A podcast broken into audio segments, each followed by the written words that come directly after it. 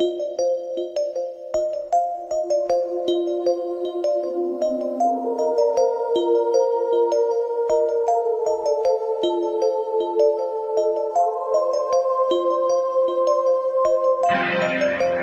are listening to And If Love Remains, a unique show spotlighting people, ideas, science, culture, and art. Your host, Mike Lovett. Yes, Rachel, you are listening to And If Love Remains, and this is indeed your host, Mike Levitt. And I'm here with a special guest, Jack C. Ross. Welcome to the show, Jack. Glad you, could be here today. Thank you, Mike. Uh, it's great to be here. Uh, coming out from uh, a uh, timely period of uh, reflection. It's been a long time since I've been on the air, and uh, had a radio program many years ago. So uh, good to be back. Yeah, And thanks for inviting me here today. my pleasure. My Yep. pleasure. Well, talk talk to me real quick before um, we get into current events and things going on now. Talk a little bit about your your previous show. What did you do, and and your history with that. Well, yeah, my show came about very interesting. Um, I had no intentions actually at the time of creating a radio program, but uh, so one thing led to another, as they say. Um, the fascinating beginning of the story was I got a phone call one day from a brand new radio network, not a radio station, and this was back in the mid '90s, and they. Uh, we're creating what they called an alternative media format. And uh, so, anyway, uh, this gentleman who at the time I believe was like the general manager called me up and said, Do you want to do a radio show? And I'm like, What are you talking about? I've never done a radio show.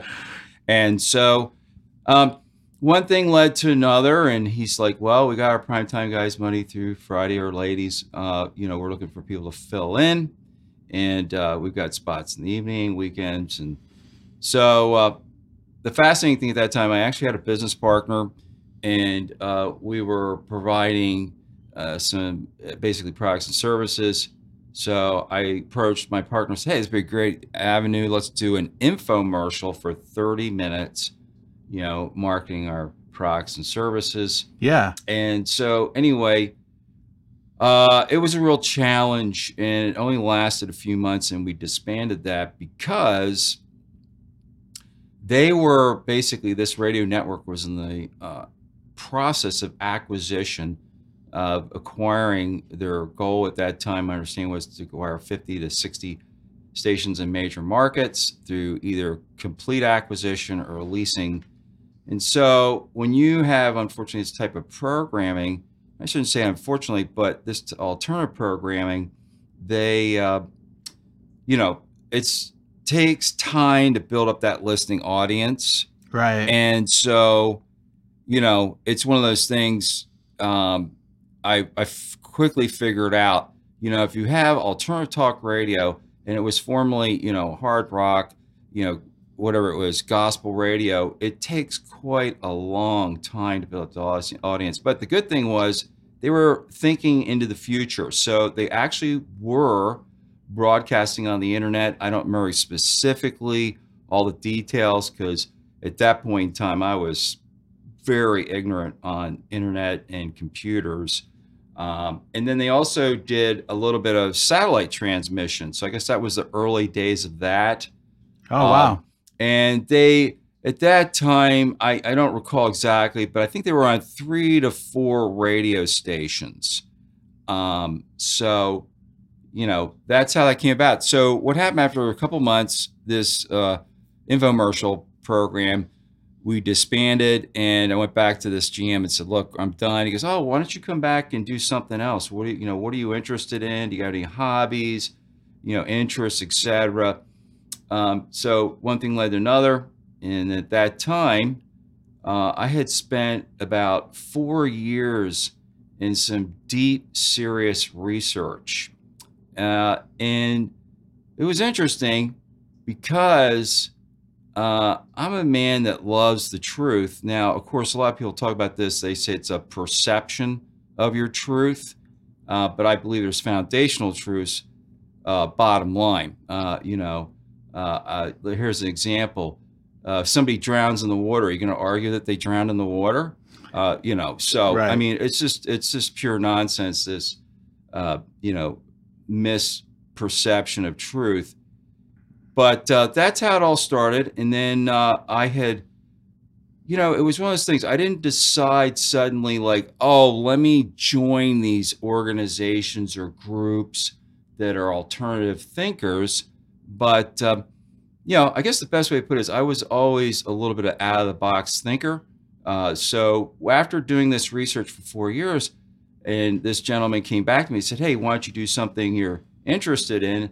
I started to expose these things. And in simple terms, what it was was I went back about 100 years in American history, which would be the late 1800s, that time, uh, and just really discovered a lot of things that information had been suppressed, covered up, uh, and just like all things as we know today in this world, massive propaganda. I mean, it started, you know, thousands of years ago, but uh, exponentially, of course, that today has grown to it's crazy what we see today. But yeah. So anyway, I uh, I just decided to start exposing this and bring on very interesting guests. So it was a one-hour program.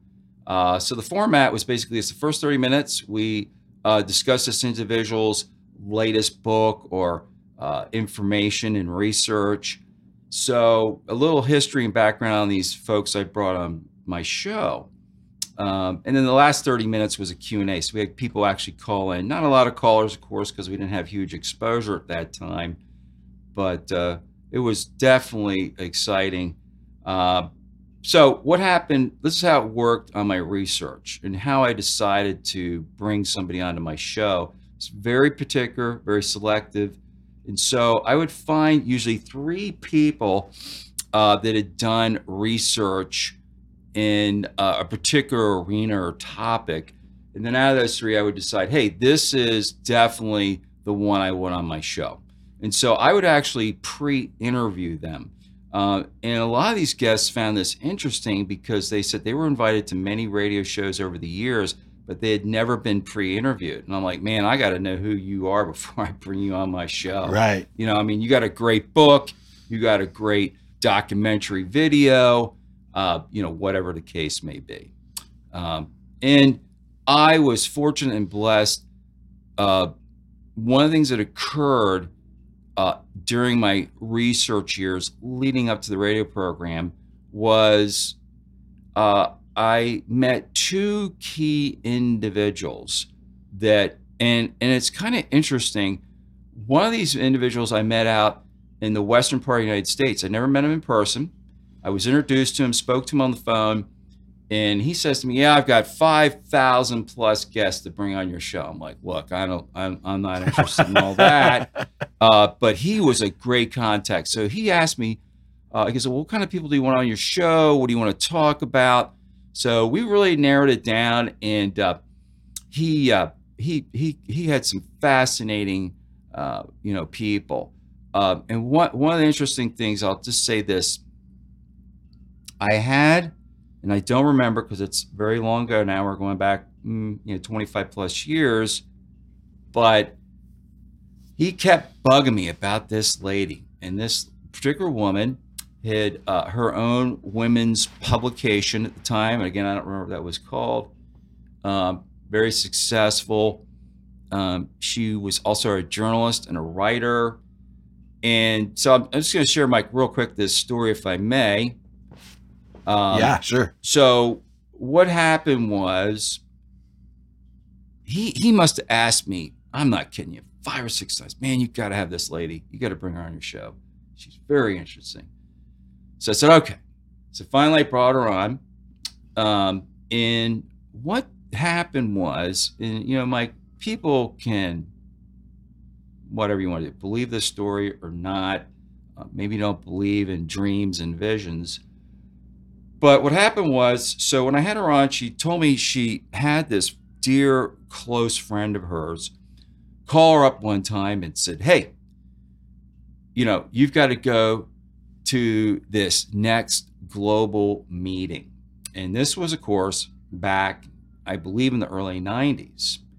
And uh, so this was one of these big, uh, you know, well publicized UN meetings. And of course, they have them at different locations. They're not all in New York.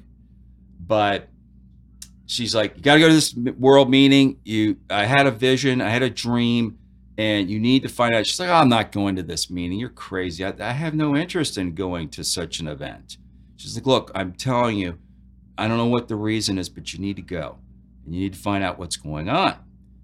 Came back from this meeting and called her friends. Says, My gosh, I can't believe you talked me into this. It was a complete waste of time. That's just ridiculous. So, how does this proceed? Her friend gets another vision, calls her back and says, Look, I, I know you're not going to like this, but I got another vision. There's absolutely a reason you need to go to the next world, you know, UN meeting. And she goes, I don't know exactly what it's all about and what, you know, what you're going to discover, but there's something there. Uh, and I wish I could tell you more. Oh, you're crazy. I'm not going to this meeting. I can't believe you convinced me the last time.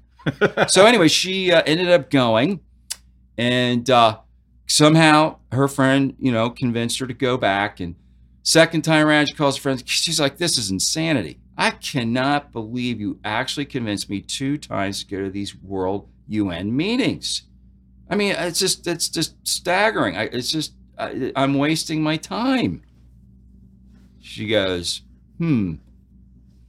So this proceeds down the road. I guess I don't know exactly what the timeline was.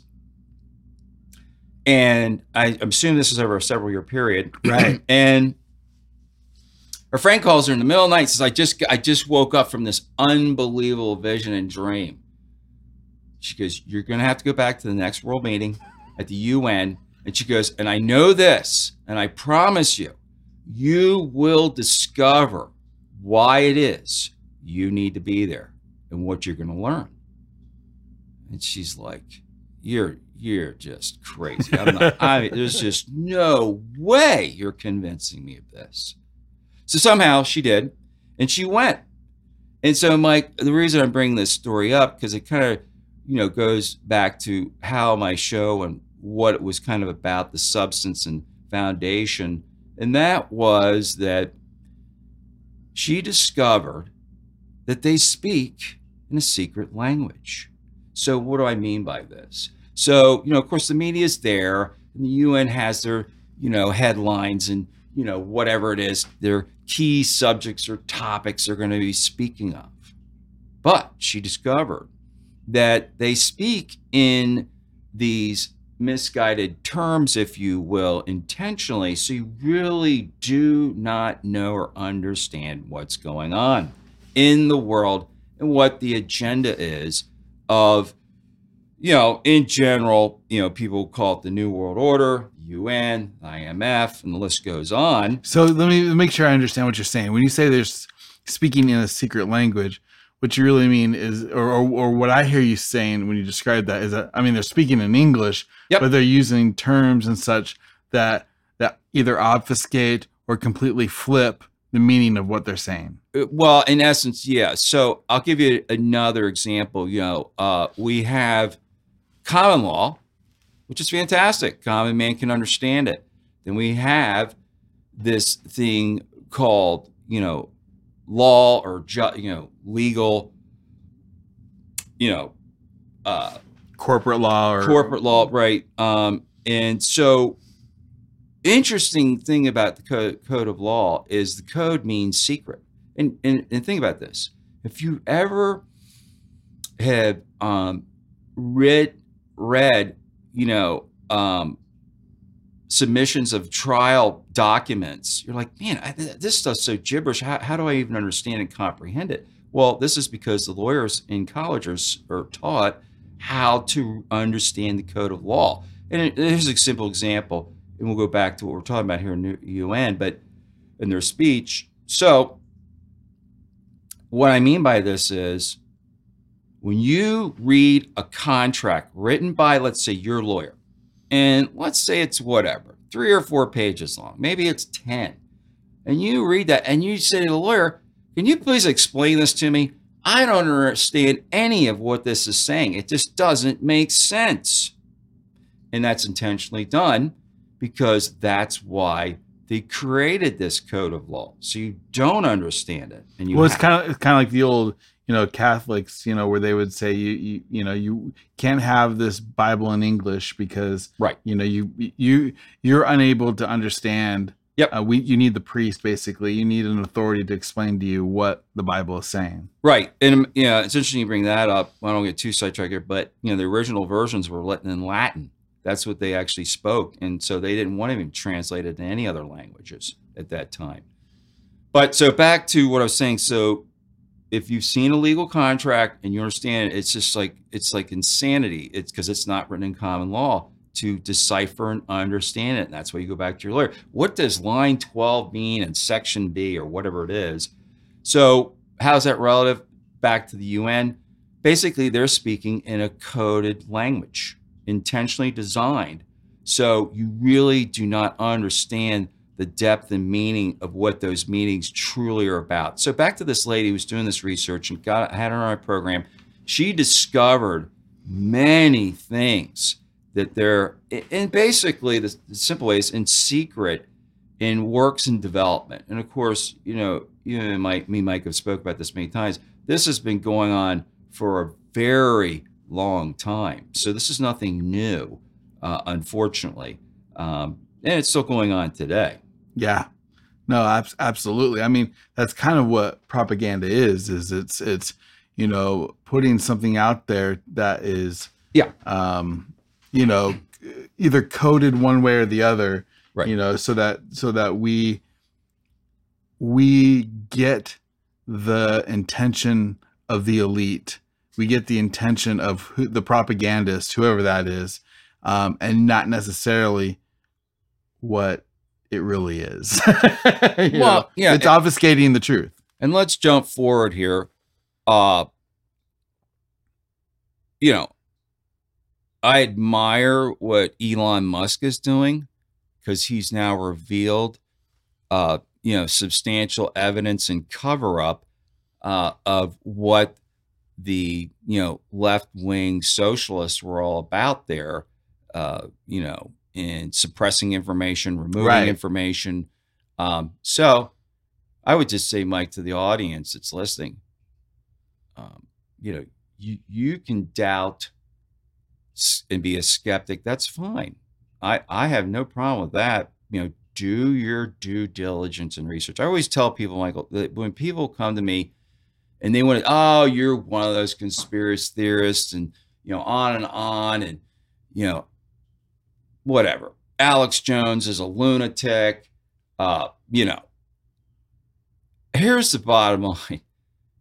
You know, whether you like Elon Musk or not, or Alex Jones and all these guys, you know, they're they're exposing things. They really are, and you can argue what their agendas are, uh, you know, and, and you can disagree with them, uh, you know, on their position. You know, let's say whatever it is, politics, etc.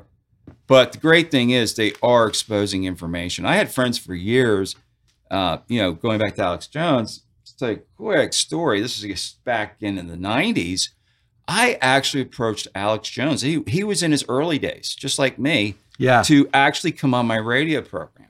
And uh, so I spoke to you know whoever it was, his you know manager, booking manager, and so uh, it never happened. Uh, I did finally get a phone call one day, but I had actually at this time ended my radio program. One of the reasons there was quite a few, but I, I was actually moving and relocating and uh, I had been asked by another alternative network at the time um, down in the southern part of the United States to uh, go back on the air and start doing my program. Uh, but that never happened for quite a few reasons. But she she called me one day and said, "Hey, Alex, ready to come on your show." And I said, oh, "Sorry, I'm no longer on the air, but thank you for calling." So uh, Yep, Yeah. just just uh, you know, No. very interesting, I- fascinating guests I did have in the program at that time. I think I think you make a great point though, as far as like you know, sometimes we look at people for their agenda. We look, you know, we look at people as as um like this holistic thing when when in reality we have no idea. Like Mhm. we're guessing just like anybody else. But what we can do is we can see what what they're actually doing and what is actually being shown. And you can say, okay, you know, I don't care, you know, who who cares about James O'Keefe and Project Veritas and and MSNBC. Like, who cares about all those people? You know, the the Young Turks. I, I don't care. What I care about is what they're exposing. You know, what they're talking about and whether that is actually happening. right. You know, and and you can say, well, um, it it it's uh um you know what's credible or not. Well, I hear you, but when when the exposure is something like you know uh, Twitter feeds or or or um, actual um, you know uh, videotape that hasn't been changed, like like you can't change those facts. You know what I mean? Like Sure. like and and and it's fine you can try to explain them like i would love for somebody to explain you know some of the stuff that project veritas has exposed like please just explain it to me and i'll disregard it but it's always an attack the messenger kind of a thing and and Yeah. i don't buy that Right. Yep.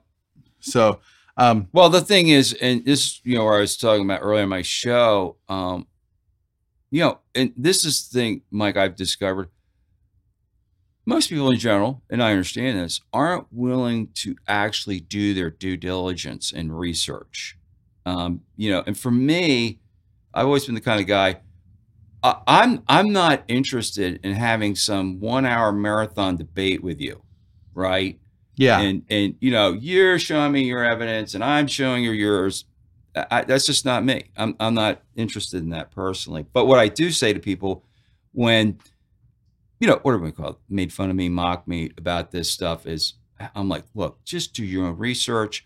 And look if you've got something of interest um, you've discovered um, you know particularly writings let me know um, you know, I, I'm interested and I'll take a look at it. Uh, you know, I've got an open mind, uh, and uh, that's the fascinating thing about this world. There's many things to research and learn, and uh, I think it's uh, you know something that you need to continue doing uh, Yeah. as time changes and evolves. And um, you know, uh, the reality is, you know, I may not like the things in the world today uh, in many aspects or respects, but you know, uh, uh, I have a foundation uh, spiritually that's got me grounded, and uh, I just try to stay focused and stay on track and um, not be sidetracked. And one thing, I'm, the reason I bring this up, Mike, is because so many people I believe today are just totally distracted by yeah media, and it's almost to me, uh, it's childish. You know, and, and like I have friends of mine that are, you know, what do we call it, deep into politics, and you know, they're always saying, "Oh, you know, Washington's having these hearings, and it's another hearing," and I'm like, "Yeah, but nothing ever happens. It's a dog and pony show." right I'm like, stop wasting your time even paying attention to that nonsense because nothing actually comes out of it. What am I talking about?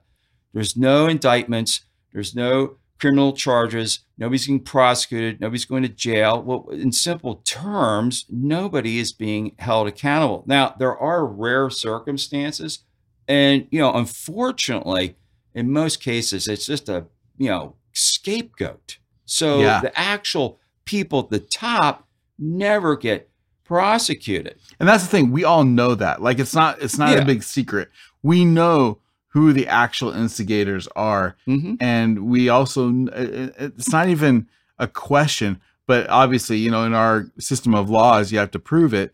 Um but i think it, you know it doesn't change the fact like i, I these people just because you can't prove that somebody um, did something illegal doesn't mean that maybe they should you know be our senator or our congressman.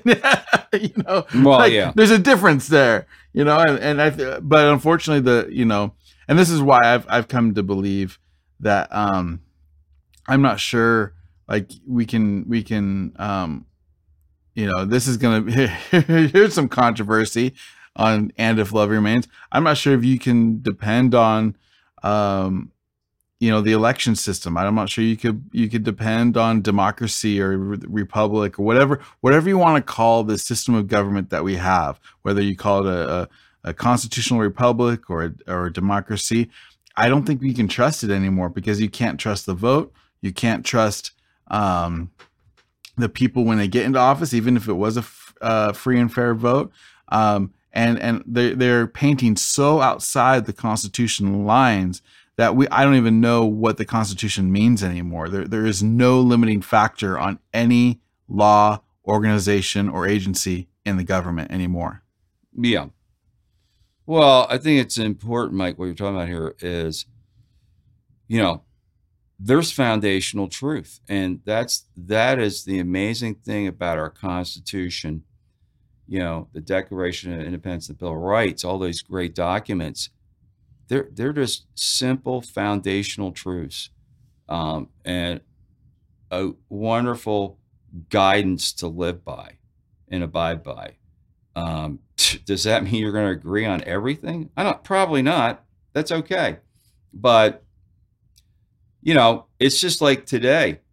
You know, people want to argue about this stuff, and, and I call it foundational truth. And I'm like, so you're saying let's just throw all the dictionaries out, you know, uh, let's uh, throw out the, uh, you know, proven science, uh, you know, mathematical equations for engineering, you know, building stuff, like uh, even rockets that go into space. I mean, it's it's uh, it's it's amazing how delusional people are today. I mean, it's staggering. It, Yeah, it really well- is. They, they they don't even they don't even care anymore about the truth. But you know, Mike, we can get another discussion another time when it comes to you know uh, socialism, fascism, communism, um, and you know how how these tactics and propaganda is being Yeah. used today. I mean, Well, it's amazing. And I, I would like to get get with that on you. Um, I, I want to ask you one more question, and then and then we're gonna have to break it Sure. off. But what is, um, what do you think, in your opinion? Mhm. Um, you know, we talk about a foundation of truth. Where does that foundation of truth come from? How how can people find, um, how can how can is it? Yeah, where does that foundation of truth come from, in your opinion? Well, I think it comes from uh, you know our creator, um, and uh, our creator, you know, spoke this into scripture, um, and you know people could say, oh, you know, I don't believe in all that. And that's hey, that's the great thing about our heavenly Father. He's given you a free will. You can decide to accept the truth or deny the truth. See, God is a voluntarist too. Yeah, Yeah. that, that's that's it's a it's voluntary Well, that's, organization. what- that's what's amazing about his love for us. You know, he gave us a free will, and uh, you know, he's not going to control us. So, uh, yeah, but that's where the foundational truth comes from. Um, And I think if you lose that sight, that's where everything starts to fall apart. yeah, You know, absolutely. it, everything becomes relative. Everything becomes Yep. like there's there's no nothing rock solid to hold on to anymore. right. Um, I'll just tell you a quick story. Um, I had a, I, this is many years ago now. Uh, I was given uh, at that time a cassette tape of a gentleman, um, and he was, I believe, he was a surveyor, an archaeologist, or something of that nature, and he was an he was an atheist, and so he went to the Middle East for a year's mission to prove that everything recorded in Scripture uh, was inaccurate and wrong, um, and so and more specifically in the Old Testament, there's a lot of references there. Uh, so he was so frustrated the accuracy he invested another year, two years, trying to prove there was contradictions in the Bible, um, you know, in these references. And uh, so anyway, fascinating story. Uh, he decided to become, uh, you know, a follower of Yeshua, the Christ, the Messiah, the Redeemer. And uh, I'm not sure if he's actually born again, as uh, Jesus tells us we must be. But uh, so anyway, interesting. Uh, Wow. So what that really tells me, Mike, is this very quick because I know we're going to wrap up here. But he at least was open-minded to do his research and due diligence, which I said earlier, it takes time and energy. And if you're not willing to put that in and you're just going to believe all the nonsense and lying, deceptive propaganda out there, then you're going to be living in, unfortunately, what I call a delusional reality. Yeah. Yeah. I think so too. Well, Jack C. Ross, I, I appreciate you being on the show. This has been a lot of fun for me. Yeah. We got to do it again. You, prom- it. you promise to come back on? I will. Awesome. For sure. Jack, thanks a lot. You are listening to And If Love Remains.